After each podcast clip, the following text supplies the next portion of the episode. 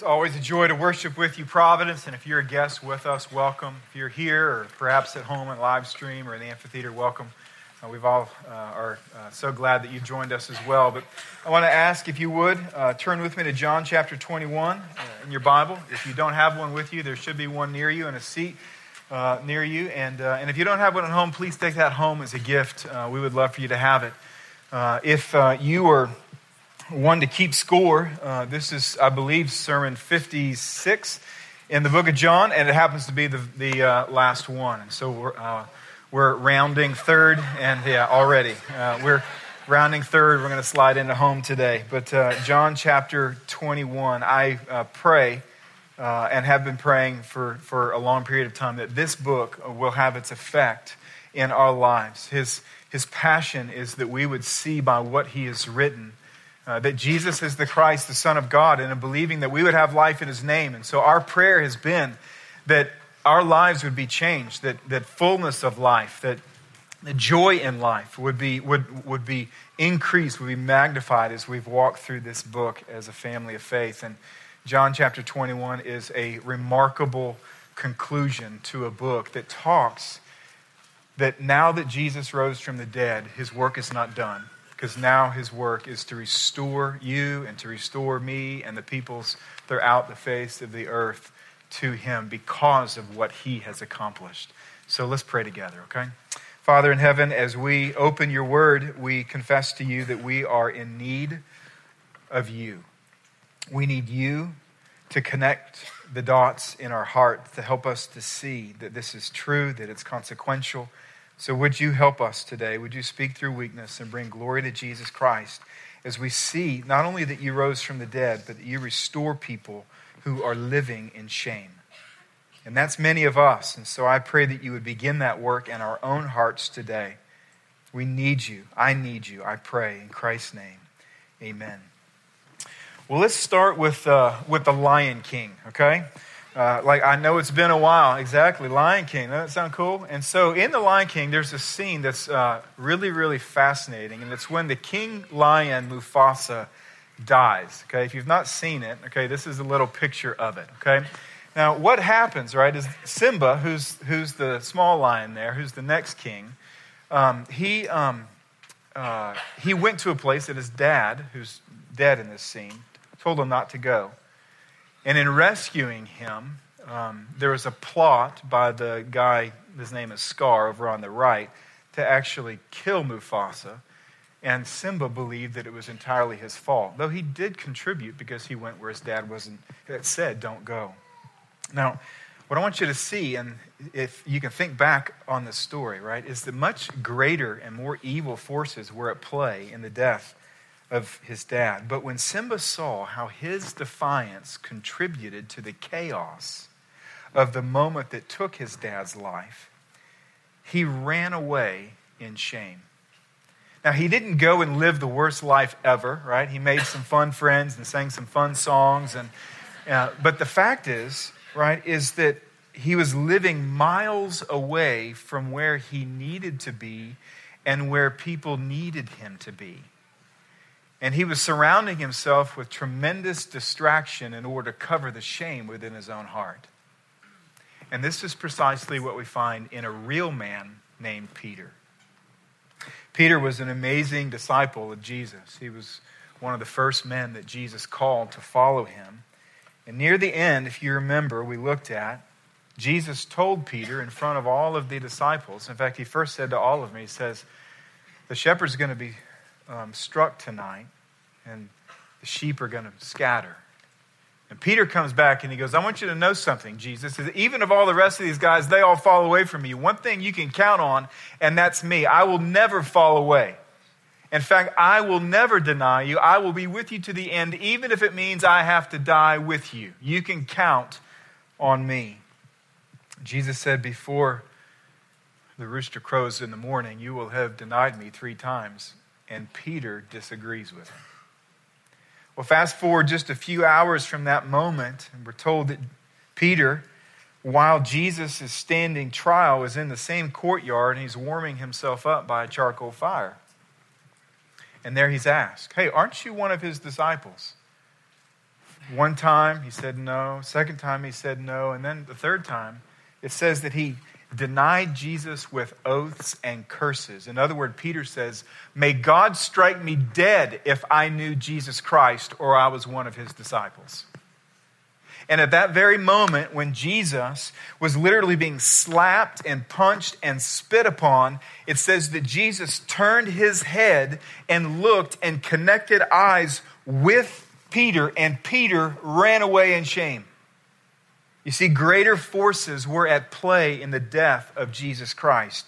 But when Peter saw how his sin contributed to the chaos, he too ran in shame. And here in John 21, what we find is Jesus' restoration of Peter.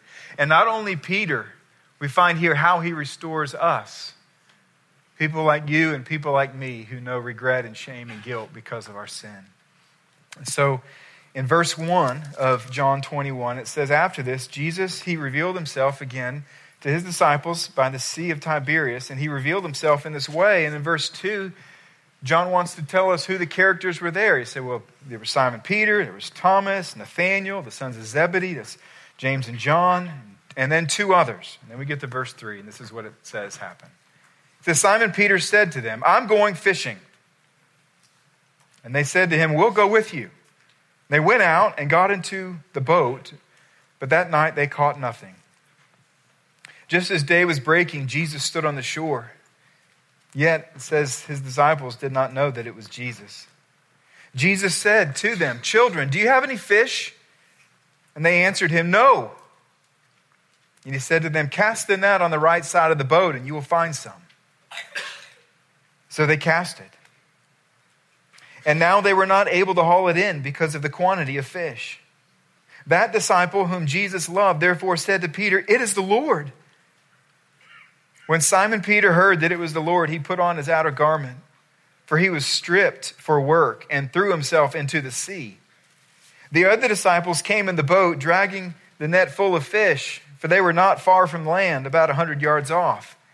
When they got out on land, they saw a charcoal fire in place, with fish laid out on it, and bread. And Jesus said to them, Bring some of the fish that you have just caught. So Simon Peter went aboard and hauled the net ashore full of large fish, 153 of them. And although there were so many, the net was not torn. Jesus said to them, Come and have breakfast. But none of the disciples dared ask him, Who are you? For they knew it was the Lord. Jesus came and took bread and gave it to them, and so with the fish.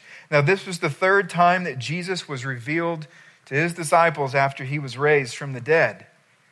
When they had finished breakfast, Jesus said to Simon Peter, Simon, son of John, do you love me more than these? And he said to him, Yes, Lord, you know that I love you. And he said to him, Feed my lambs. He said to him a second time, Simon, son of John, do you love me?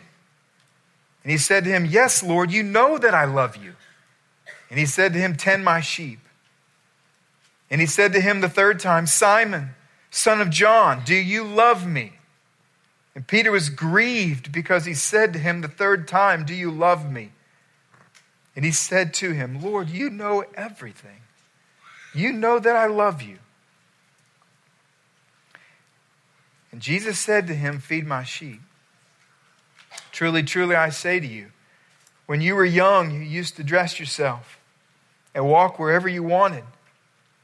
But when you're old, you will stretch out your hands, and another will dress you and carry you where you do not want to go. This he said to show by what kind of death he was to glorify God. And after saying this, he said to him, Follow me. Peter turned and saw the disciple whom Jesus loved following them the one who also had leaned back against him during the supper and had said, Lord, who is it that's going to betray you? When Peter saw him, he said to Jesus, Lord, what about this man? Jesus said to him, If it is my will that he remain until I come, what is that to you? You follow me. So the saying spread abroad among the brothers that this disciple was not to die. Yet Jesus did not say to him, that he was not to die, but if it is my will that he remain until I come, what is that to you? This is the disciple. He finally reveals himself, who is bearing witness about these things and who has written these things. And we know that his testimony is true. Now, there are also many other things that Jesus did. And were every one of them to be written, I suppose that the world itself could not contain the books that would be written. So, as we've done week after week through this series, John's passion is to tell us things about Jesus. And so, I want to share with you three more truths about Jesus and his glory, his kindness, his goodness, in the hopes that we would believe them and our life would be transformed. The first is that Jesus pursues those in need of restoration. When there's a gap between God and people, it is God who fills the gap. He's the one who runs to us because he knows we can't and won't run to him. You see, God was not done with Peter, which is why God sent an angel to the empty tomb to tell Mary these words Mary, go tell his disciples and Peter. Well, Peter was one of the disciples. But God wanted Peter to know and so he put special emphasis make sure Peter gets this word. He needs to meet me up in Galilee. And that's where John 21 is taking place the Sea of Tiberias, the Sea of Galilee. Peter's up there. They're all up there. Peter is now seeing Jesus alive after his death and burial twice. But there's been no reconciliation in either of those times. And as a result of that, shame continues to fill his heart, and so he needs to distract himself. So, what does he do? He looks at his buddies and he says, I'm going fishing. I'm going fishing. It's an interesting thing because there's a lot of people who believe that this was, this was, this was a career move driven by shame. You see, Peter was once a fisherman, a professional fisherman. That was his occupation. So he made a living. And Jesus comes to him and he says, This is all great and all, but Come follow me, and I'm going to make you fishers of men. And it says that Peter left everything and he began to follow him for three years. And now he has interacted with Jesus on two different occasions after this tremendous sin and denial. Shame is filling his heart. Jesus has not mended it with him. He's not mended it with Jesus. And so maybe he got to the place where he said, Well, that, that road is sort of a dead end, so maybe I should go back to fishing. And so he says, I'm going fishing. And they say, Well, I'll tell you what, we'll go with you and it says they caught nothing. Now, listen to me. Sometimes we know God is moving towards us because life isn't working. Jesus has authority. He's about to let them catch 153 fish. And they caught nothing. And this is one way that Jesus is moving toward him. And this is some ways, many ways, most often in our life, this is how he moves towards us. You see, some of you, life just isn't working. And some of you, maybe like how God got a hold of my heart when I was 16, life seemed to be working really well, and yet my heart was not working in response to it. Remember in high school, I received an award for athletics, and it was supposed to be the most significant award the whole school. And I got home that night and I, and I said, God, is this really it? This isn't the point. I, still don't have peace and contentment in my heart. I've worked so long to get this, and now this doesn't matter. Shortly thereafter, a man named Hank Gathers died on a basketball court. And I was watching that game, and I remember I turned it off and I went in my room. I was 16 years old. And this is the night that I came to faith in Christ. And I remember I felt like Christ met me in my room. And it's not that everything in my life was a train wreck, it's that my heart was responding to every good thing as if it was. I wasn't happy. I wasn't at peace. I remember at that very moment, I said, God, I believe that you're moving toward me, even in the death of another man. They just got my attention. And that night, I prayed to receive Christ, and it's an amazing thing that Christ began at that moment to restore my joy, to restore my hope, to restore me, because I was not reconciled to him. They caught nothing. Suddenly, we're told that Jesus is on the shore, but they don't recognize Jesus. They just think it's a stranger. He's out for a walk one day, he's on the shore. And this is amazing to me that, they, that after his resurrection, like he's standing right in front of people and they just don't recognize him. Remember John 20?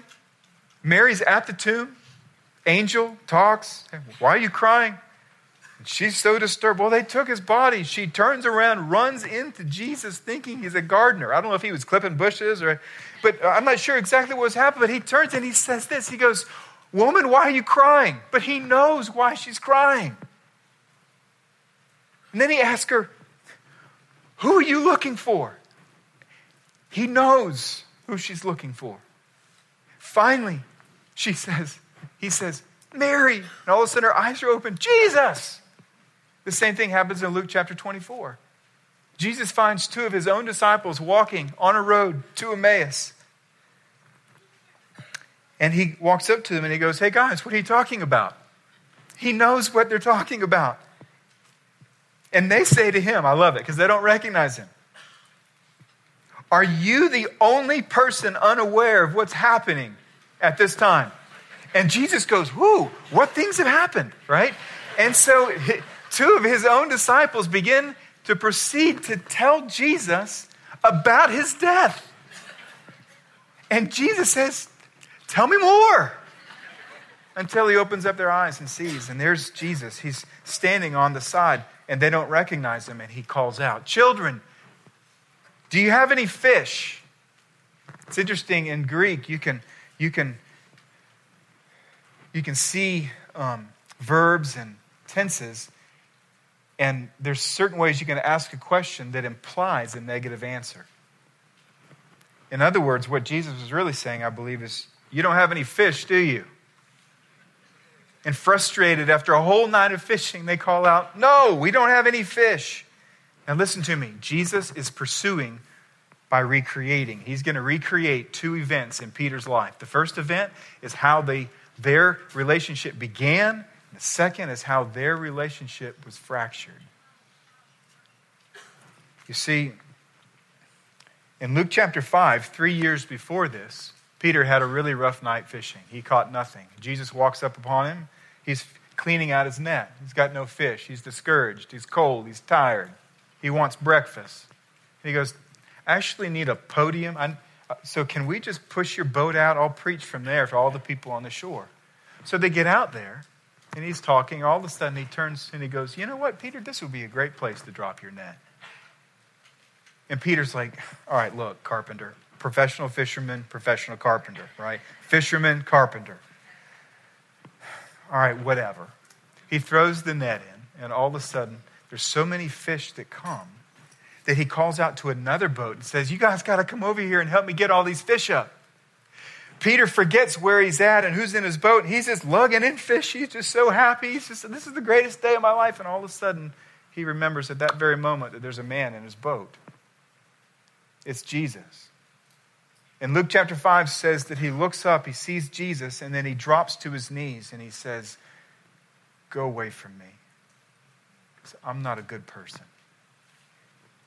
And Jesus says, No, I'm not going to go away from me. From now on, you are mine. I'm committing my life to you. You're going to follow me. I've got a plan for you. You have hope, Peter. And now three years have passed, and now Jesus recreates the greatest fishing day in the world. The stranger from the side yells out, Why don't you cast the net on the other side? And suddenly, 153 fish decide to jump into their net. John, he recognizes what's going on. He looks up again and goes, That's no stranger. And notice who he talks to. He doesn't just say, Hey, guess what, guys? It's the Lord. He goes, Peter, Peter. It's Jesus. He's so overwhelmed I just love how John adds this. He goes, he was fishing naked. So he, he had to put his clothes back on. He's so overwhelmed that it says he put his outer garment back on and jumps into the water. And then I love verse 8 because John adds, like the editor, he goes, You know what? The fact is, we weren't that far, and so we rode like three or four times. We were cheering for Peter, Go, you're going to make it, you're going to make it, you know. So we get there at the same time. Now, check out what happens. This is amazing, okay? So he's just recreated the event of how Jesus began a relationship with him, and now he's going to recreate how that relationship, or a particular part of that relationship, of how it was fractured. See, there's lots of different kinds of fires in the Bible, but there's only two times in the whole Bible where it says that there was a charcoal fire. One time was right here in John 21, and the other is in John 18 18, where it says that Peter in the courtyard was warming himself at the arrest and trial of Jesus at a charcoal fire when a little girl looked up and said, Aren't you one of his disciples? Now imagine Jesus that day getting ready for this event. You know, he's got to shop for some, some fuel, he's got to get things ready. He goes to the store and he goes, You know what? This, this split pine wood, this, this would make for a great fire. No, I, I mean, you got any charcoal? I need some charcoal. I have intent with this fire. So imagine Peter comes up and all of a sudden he sees it. Jesus like, hey Peter, does this smell familiar? Think what he's doing, he's saying, Peter, I'm running to you because my door is not closed to you. So if Jesus pursues those in need of restoration, providence, let's try to see how Jesus moves toward us. Let's try to recognize and strain with our eyes, our spiritual eyes, to be able to see the different ways that Jesus is moving toward us today. You see, when Jesus entered our broken world, he came broken so that we who are broken could be made whole. That wasn't the only time Jesus has done good things for us, he continues to do them. You see, the Bible tells us that even today, Jesus is creating events to get our attention. Some of you know this in your own life. Something happened that got your attention, whether it was a sickness or a miracle or something God, He, he's not blind to those things. 2 Samuel 14 14 says, God devises means so that the banished one will not remain an outcast. God is there. He's looking at the people who are separated from him and he's saying, I'm going to develop, I'm going to orchestrate out of the resources in the world, out of the events in the world, I'm going to orchestrate a means, an event, a circumstance in order to bring someone who's banished from me back to me. This is what he does. He creates events. He also speaks to us.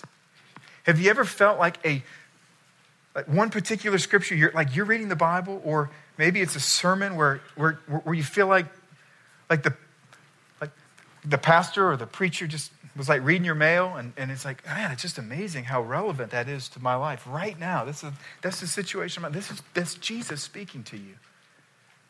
Perhaps the most penetrating time that's ever happened in my life. I was 19 years old. I had a speech impediment, a terrible speech impediment. And I signed up to go on a mission trip. I went to the first team meeting, and the guy says to me, "Go now, all the guys here, you have to preach at least one sermon when we're over in Africa." And I just said, "Well, I, I, I think that's not going to happen, so I guess I'm not going to go." So I just decided, well, I'll wait until it's over and I might as well read my Bible reading plan. And I was in Exodus chapter 1. So I just opened back up to Exodus chapter 1 and kept reading. And all of a sudden, it gets to a man. His name is Moses. And God's like, hey, Moses, I got a task for you. And all of a sudden, Moses starts giving him excuses why he can't do it. And the one of them is, God, you know I'm not eloquent in speech. I got a speech impediment. I'm, I'm not a good orator. And all of a sudden, I'm like, looking around the room, you know, I'm thinking, wait a minute, these two things cannot be coincidence. This meeting, this day, this Bible reading plan, this day. Are you kidding me? And all of a sudden, God says to Moses, Moses, who made your mouth? Is it not I, the Lord? Now go and speak, and I will show you what to say, and I'll help you say it. And at that moment, I said, God, I'm going to try to trust you at your word. Be honest with you, I don't think you can pull this off, but I'm going to, I'm going to do it anyway. And God literally transformed my life at that moment. He speaks to us, He speaks to you. Open up His Word. You'll be startled at what takes place in your life. Something else He does is He convicts us when we sin. See, when we're in sin, He doesn't like that because we're moving away from Him. The most unloving thing He could do would be not to convict us so that we would continue to walk away from Him and not know it. So, what He does is He convicts us of sin. David um, speaks of what it feels like when God convicts us of sin in Psalm 32, verse 4. He says, Day and night your hand was heavy upon me. I like to think of it like I'm a piece of wood, God has a screwdriver and there's a screw, right? It's Sort of like this. when I sin, God loves me too much. So what he does is he takes that screwdriver, he puts his hand and he begins to convict us.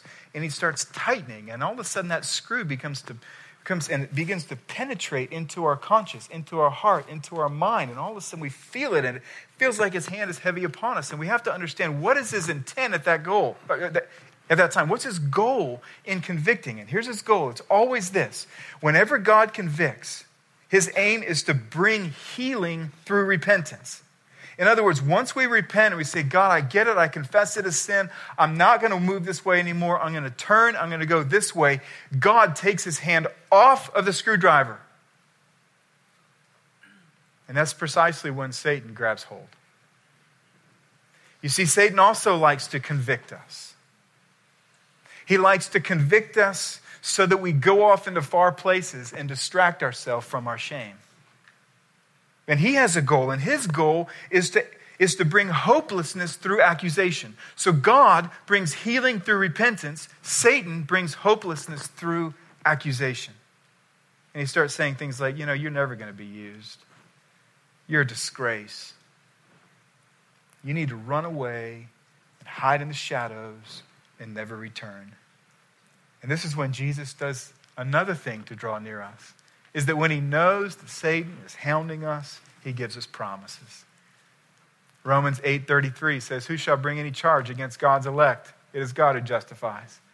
God is telling us that if we've trusted in his son, his son's righteousness has been given to us. We've been justified. He looks at us and he says, You're totally innocent. And so God does not allow anybody or anything to lodge a single accusation of guilt in his presence about you. And so he says to us this promise in order to tell us look, I'm not living wondering what I'm going to do with you because I view you as innocent. And so I don't want you to live in the shadows of what God is going to do to you because you're already innocent in my sight. Isn't that amazing? See, this is how Jesus moves to us. And he does all of this in order to draw us to himself. The second thing that he does, he not only pursues those in need of restoration, he restores those imprisoned in shame. I want you to just imagine this breakfast. Okay, Peter is tired. He's been up all night.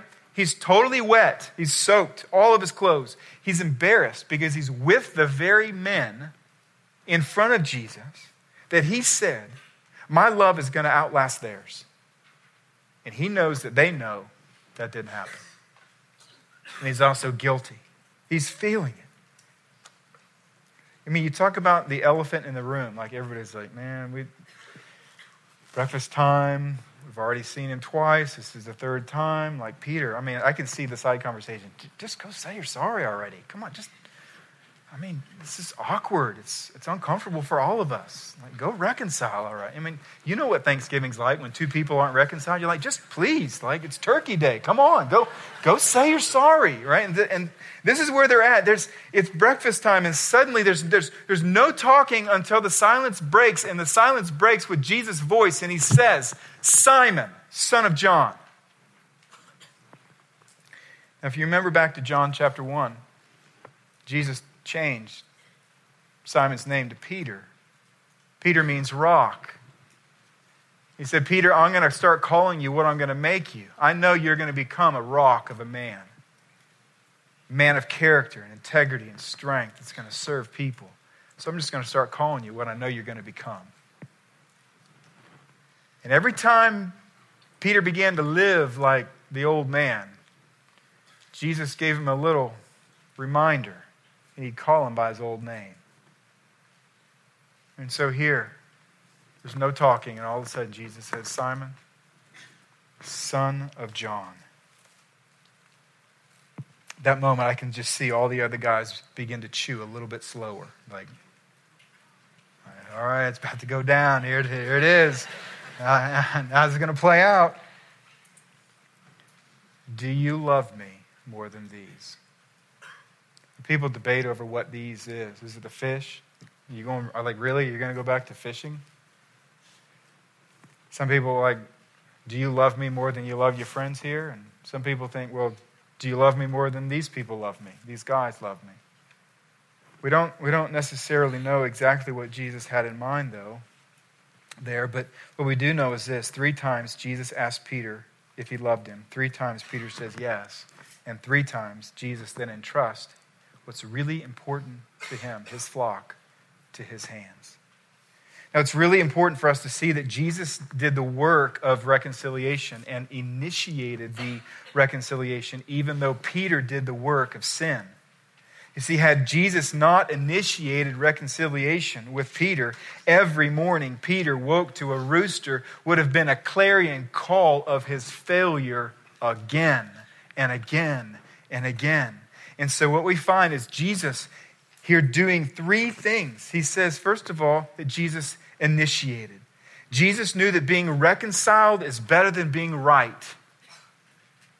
He knew that being reconciled in relationship is better than being right. Many of us need to learn this. We care more about being right than being together. So, Jesus, He's the one who initiated. Peter's the one who did the sin. It should have been him to come to him, encourage, and say, You know what? I was wrong. Would you forgive me? And so Jesus said, You know what? You can't do that. So I'm going to take those steps for you. I'm going to come to you and fill the gap between where I am and where you are. The second thing that I think that we see is that Jesus took the humble place. Now, I'll be just totally honest with you. Scholars debate the significance of what I'm about to tell you, but I personally think that it's formative. I think that there's something in there that's true and that's real and that's helpful to us. See, there's four different words in Greek that are all, trans- actually, there's maybe five, that that, that are all translated into one English word, love. One of them is, is phileo, right? The love of a brother, Philadelphia, right? Another is agape. It's, it's unconditional love. The kind of love that God has for us. Now, if, yours, if you had eyes to read Greek and you could look down, this, this is how those questions actually went down, okay? First question Peter, do you agape me? Um, Jesus, you know that I phileo you. All right? Why don't you feed my sheep? Second question. Peter, actually Simon, son of John, do you agape me? Well, you know I phileo you. So the third question comes Jesus could have said, Now, listen, Peter, I don't think you understand. I just died to keep you out of hell. There's only one right answer here. The answer is yes.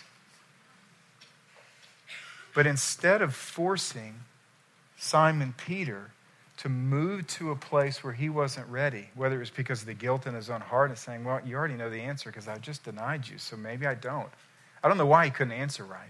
I just know what the right answer was. For every one of us, the answer is if Jesus Christ says, Do you love me unconditionally? There is only one right answer that it should be, and that is yes.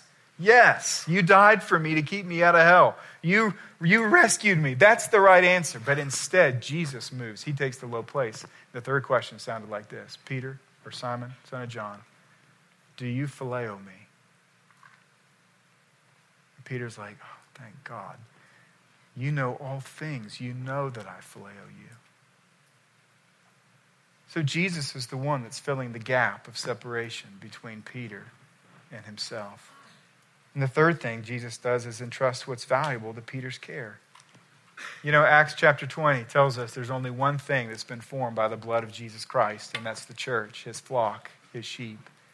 And here, Jesus is entrusting that which he created from his own blood to the hands of Peter. And so, Providence, let's rejoice that God gently restores, that he fills the gap, that he runs to us. No matter what you've done, you're not beyond the reach of God's grace.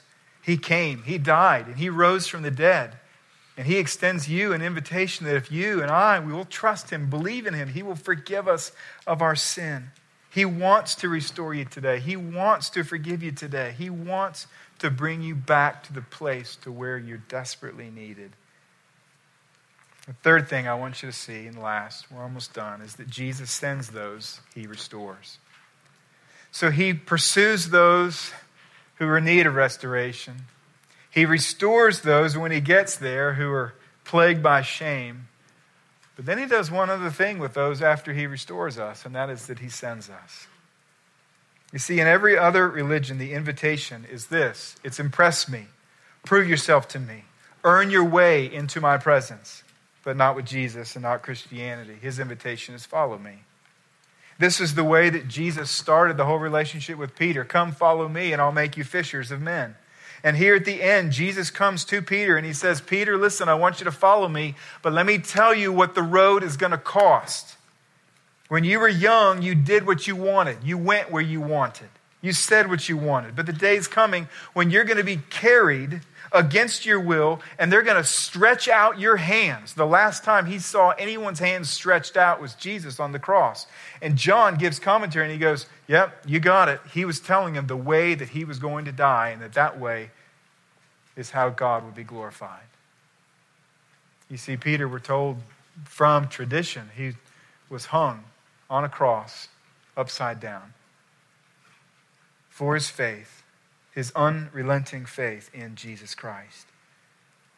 So, what Jesus is doing here is this He's, he's teaching that the Christian road is difficult, and he's testing to see if he is valuable enough to us that we're willing to endure that road. You see, the very next thing that happens is Peter does what we do. When we're afraid, we want to make sure it's fair. So he looks over at John and he goes, Well, what about him? What's your plan for him? My plan doesn't sound so good. What about what's his plan? Is it fair? Like, like, like does he get a boat and I get a cross? Like, how does that work? You know? And Jesus says, It just doesn't matter to you what my plan is for him. You follow me. This is precisely what Jesus had said to Peter. He said, Peter, you're going to sin.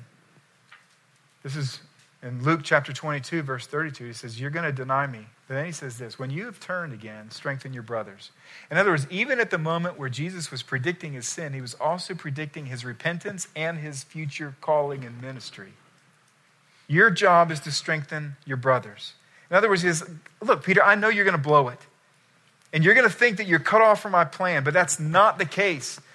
For when you have repented, you are going to be uniquely equipped to talk about my grace that's found in the gospel, that's applicable to everybody that you talk to. And this is exactly what Peter did. For he wrote two letters at the end of the Bible, at least near the end of the Bible.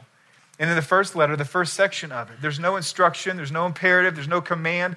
All it is is Peter gushing in wonder and worship over the fact that he is forgiven of his sin, that he's been saved, that he's been rescued, that we have been rescued.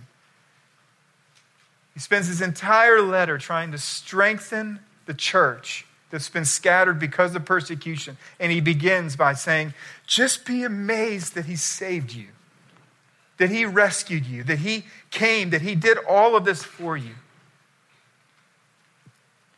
And so, Providence, if Jesus sends those he restores, then let's be willing to go with the gospel. See, the whole book of John is written to help us to believe that Jesus is the Christ, the Son of God. And those who believe that Jesus is the Christ, they find fullness of life and they find a life purpose, a life calling. And that is to use all of our time and all of our gifts and all of our energies and all of our occupations and expertise and resources in order to extend the gospel of Jesus to other people so they can believe in Jesus and they can receive fullness of life. We all have a part to play in this, and even this week, there's things that you can do. There's things you can do this week. You can begin to try to form a relationship with somebody who doesn't know the Lord. You can aim this week maybe to try to share the gospel with somebody, to try to enter a spiritual conversation. This week, you can pray for people who don't know the Lord. You can pray for missionaries who are out seeking to tell people who don't know the Lord. You can give this week financially in order to help other people who want to go on a mission trip the opportunity to go so they can tell. And even this week, you can sign up for a short term mission trip. Right now at Providence, there's four teams Actually, there's lots of teams, but there's four of them that actually need people. I want to show you exactly what those are Romania, Amsterdam, Philadelphia, and Boston. You can get all the information back at Next Steps on all these, but you look and you think three of these need eight people, and Boston needs seven more people. There's different ways that this takes place on each of them, but the goal is to tell people about Jesus. It's to say, you know what? God has restored me, and now He has sent me, and I need to go and tell somebody else what He has made available. And may the Lord give us courage to leave the shadows of our shame and engage in the mission that's worth our life. And let me just close by saying for those of you who've never trusted Christ, I want to plead with you and for you right now. I urge you to believe in Jesus Christ.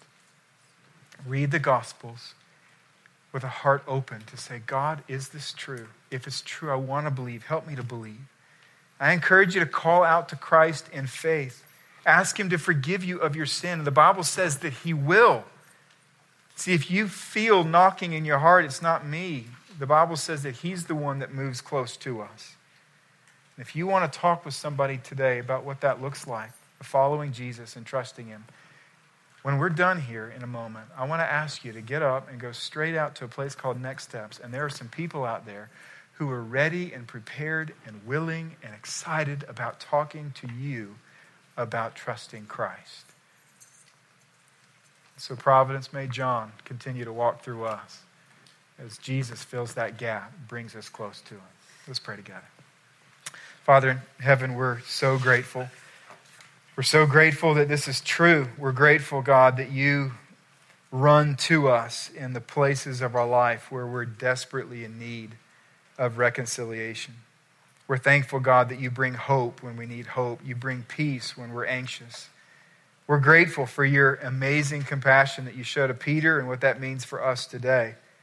And so, God, I pray for those in the room that feel like that they're hiding in the shadows. I pray that you would give them the invitation to come out to the light, to trust you, to worship you.